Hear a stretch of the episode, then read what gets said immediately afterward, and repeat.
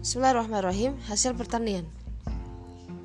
Nisab hasil pertanian ada, dan buah-buahan adalah 5 wask yang setara dengan 1600 ritel Irak. Ketentuan selanjutnya sesuai dengan standar tersebut. Wasak di sini Al dari Al Bukhari wal Muslim merawikan hadis dari Abu Sa'id Al Khudri radhiyallahu anhu yang berkata ada Nabi sallallahu alaihi wasallam qala wa laisa fi ma duna khamsati aw suqin minat tamri sadaqah. Nabi Shallallahu Alaihi Wasallam bersabda tidak ada kewajiban zakat pada kurma yang kurang dari lima wasak dalam riwayat Muslim dikatakan laisa fi habbi wala tamrin sadaqatu hatta yablugha khamsata ausuk tidak ada kewajiban zakat pada biji-bijian atau hasil pertanian dan kurma hasil perkebunan hingga mencapai lima wasak. Ibnu Hibban menambahkan lima wasak sama dengan 60 syak. Hadis Al-Bukhari wal muslim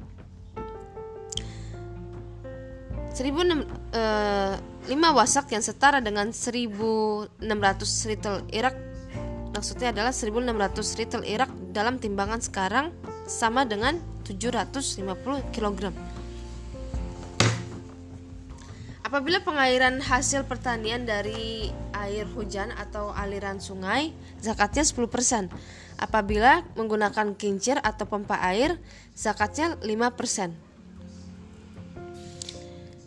Dari 5% di sini al dari uh, Al Bukhari merawikan dari Ibnu Umar radhiyallahu anhu yang menyatakan anna Nabi sallallahu alaihi wasallam qala fi ma saqat as-sama'u wal uyun au kana athari yal ushra wa ma suqiya bin nadhi nisful ushri Nabi Shallallahu Alaihi Wasallam bersabda hasil pertanian yang pengairannya dari air hujan dan mata air atau limpahan air hujan zakatnya sepersepuluh sepuluh persen Hasil pertanian yang pengairannya dengan pompa air zakatnya separuh dari sepersepuluh atau lima persen.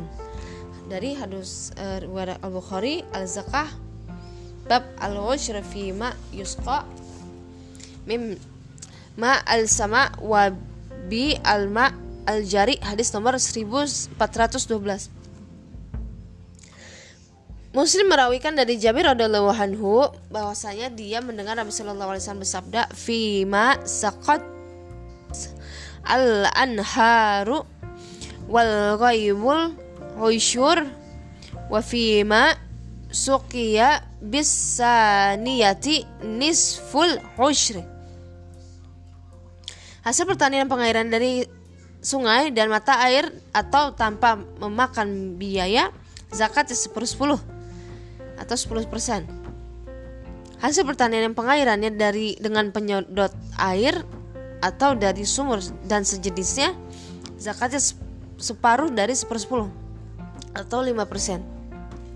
Hadis riwayat Muslim az-zakah bab ma fihi al-ushr au nishf al-ushr hadis nomor 981. Zakat buah-buahan dikeluarkan setelah masak atau kering seperti anggur atau inab telah menjadi kismis, zabib atau zabib dan rutab atau kurma basah telah menjadi tamr atau kurma masak atau uh, kering setelah dijemur. Sedangkan zakat pertanian dikeluarkan di setelah dipanen. Allah Subhanahu wa taala berfirman wa atu haqqahu yauma hasadih dan berikanlah haknya zakatnya pada waktu memetik hasilnya. Hadis surah Al-An'am ayat 141.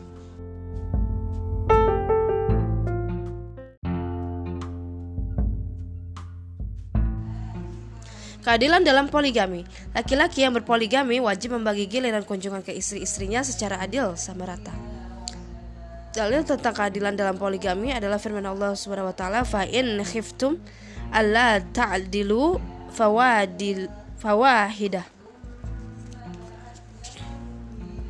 Tetapi jika kamu khawatir tidak akan mampu berlaku adil maka nikahilah seorang saja. An-Nisa ayat 3. Maksudnya jika kalian takut tidak mampu berlaku adil dan menggilir mengunjungi dan memberi nafkah kepada istri-istri kalian menikahlah dengan satu istri. Ayat ini menjadi dalil kewajiban sikap adil dalam melakukan poligami. Dalil tersebut diperkuat oleh perkataan dan perbuatan Rasulullah Shallallahu Alaihi Wasallam yang dirawikan oleh para penyusun kitab Sunan hadis riwayat Abu Dawud, Al Tirmizi, An Nasai dan Ibnu Majah dari Abu Hurairah radhiyallahu anhu menuturkan Anin Nabi sallallahu alaihi wasallam qala man kanat lahum ra'atani fama la ila ihdahuma jaa yaumal qiyamati wa shiqquhu ma'il. Dari Nabi Shallallahu Alaihi Wasallam yang bersabda siapa saja yang memiliki dua istri lalu lebih condong kepada salah satunya ya ia bangkit di hari kiamat dengan tubuh yang miring. Dalam riwayat Tirmizi disebutkan dari Nabi Shallallahu Alaihi Wasallam bersabda siapa saja yang memiliki dua istri lalu tidak berbuat adil di antara keduanya niscaya ia akan berjalan di hari kiamat dengan tubuh yang jatuh miring ke sebelah Hadis tersebut menggambarkan siksaan bagi suami yang tidak melaksanakan kewajibannya dalam perpoligami, yaitu berbuat adil dan mengunjungi istri-istrinya dan memberi nafkah. Para penyusun kitab Sunan juga merawikan dari Aisyah radhiyallahu anha yang menuturkan karena Rasulullah sallallahu alaihi wasallam yaqsimu fayadil wa yaqul Allahumma hadza qasmi fima amlik fala talumni fima tamlik wala amlik Qala Abu Dawud yakni qalb Rasulullah Shallallahu Alaihi Wasallam senantiasa memberikan giliran kepada istrinya dengan adil. Beliau berdoa, "Ya Allah, inilah ini adalah pembagianku terhadap istri yang aku miliki. Janganlah engkau mencela aku dengan apa yang kau miliki, tetapi aku tidak sanggup melakukannya." Abu Daud berkata, maksudnya adalah kesanggupan membagi hati perasaan. Hadis riwayat Abu Daud Al-Nikah bab bab fi al-qasam baina al-nisa hadis nomor 2133.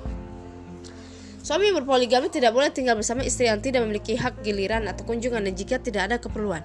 Jika suami hendak melakukan perjalanan, ia boleh mengundi di antara para istrinya istri yang namanya keluar dalam undian berhak menemani perjalanan sang suami, yaitu mengundi sesama istri untuk menemani perjalanan berdasarkan perbuatan Rasulullah SAW tentang hal ini Aisyah radhiyallahu anha menuturkan karena Rasulullah SAW إذا أراد أن يخرج سفارا أقرع بين نساء فأيتهن خرج سهمها خرج بها رسول الله صلى الله عليه وسلم معه قالت عائشة فأقرع بيننا في غزوة غزاها fakharaja fiha sahmi fakharajtu fa ma Rasulillahi sallallahu alaihi wasallam wa dzalika ba'da ma unzilal hijab Apabila Rasulullah Sallallahu Alaihi Wasallam hendak melakukan perjalanan, beliau biasa mengundi istri-istrinya siapa yang namanya keluar dalam undian, ia berhak menemani Rasulullah Sallallahu Alaihi Wasallam dalam perjalanan tersebut. Aisyah radhiallahu anha berkata, beliau juga mengundi kami untuk peperangan yang dipimpinnya. Pada saat itu nama aku keluar dalam undian dan aku pergi bersama Rasulullah Sallallahu Alaihi Wasallam. Peristiwa itu terjadi setelah perintah mengen, menengan, mengenakan hijab turun. Hadis surah Bukhari Al-Maghazi bab hadis alif hadis nomor 3910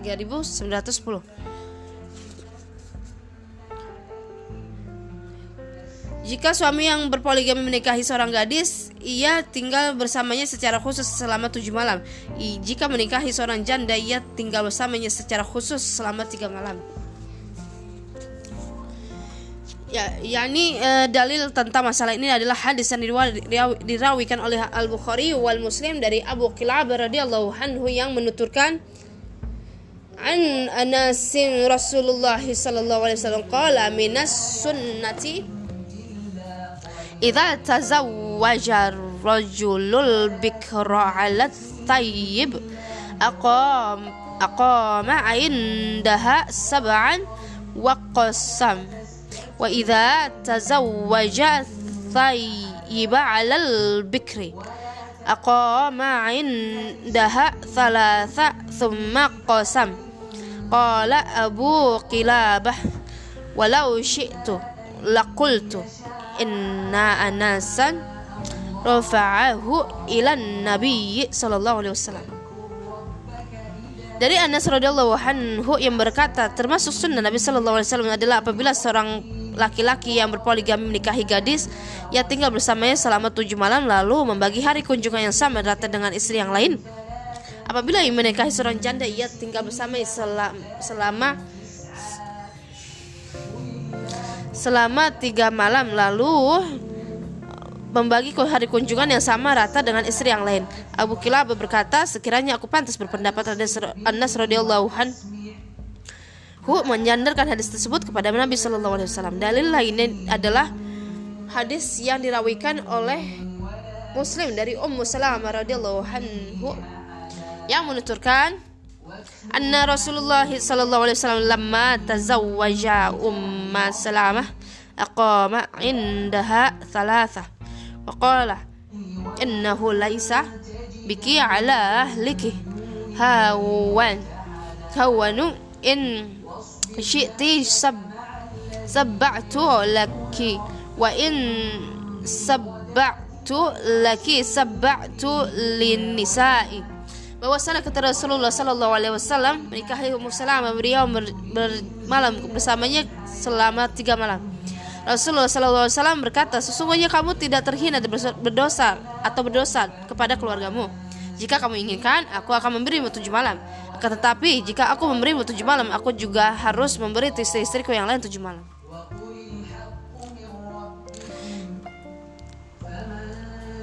Dalam riwayat lain disebutkan jika kamu inginkan aku akan memberimu tiga malam kemudian aku berlaku yang sama.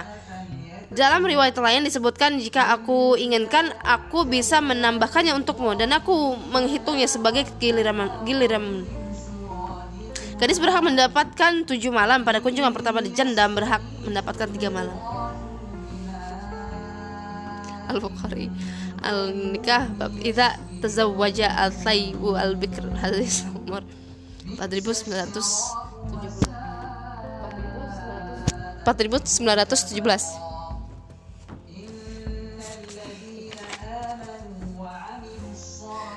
Apabila suami khawatir istrinya tidak mau melayani kebutuhannya atau nusyuz, ia menasihatinya. Apabila istri tidak tetap tidak mau, ia memisahkan tempat tidurnya.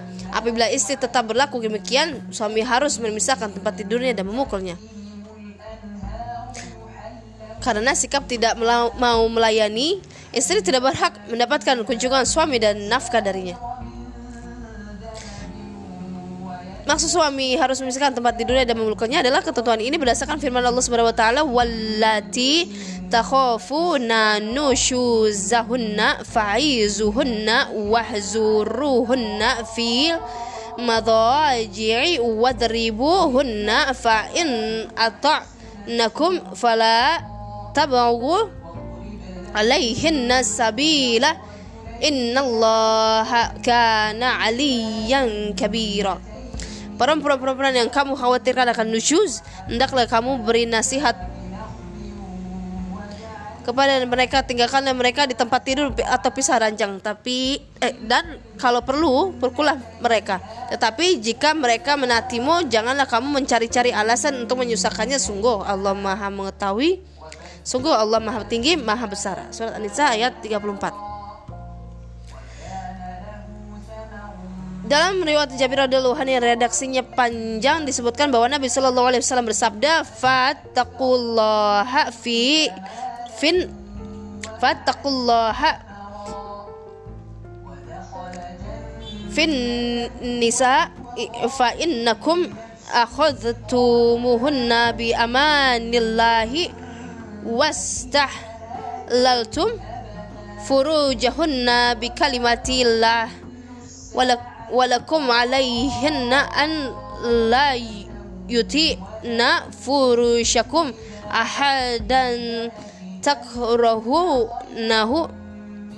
فإن فإن فعلنا ذلك فضربوهن ضرب غير مبرح ولهن عليكم رزقهن وكسوة wa kiswatuhunna bil ma'ruf Bertakwalah kalian kepada Allah dalam urusan perempuan istri-istrimu Sesungguhnya kalian telah mengambilnya dengan amanah Allah Dan menghalalkan hubungan suami-suami dengan kalimat Allah Oleh karena itu Jangan oleh karena itu tanggung jawab kalian terhadap mereka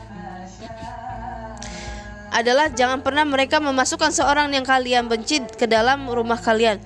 Jika mereka melakukannya, pukullah dengan pukulan yang tidak keras. Dan kalian berkewajiban memberi mereka nafkah dan pakaian dengan baik layak. Hadis surah Muslim Al-Hajj Bal Hajjah Al-Nabi sallallahu alaihi wasallam hadis nomor 1218.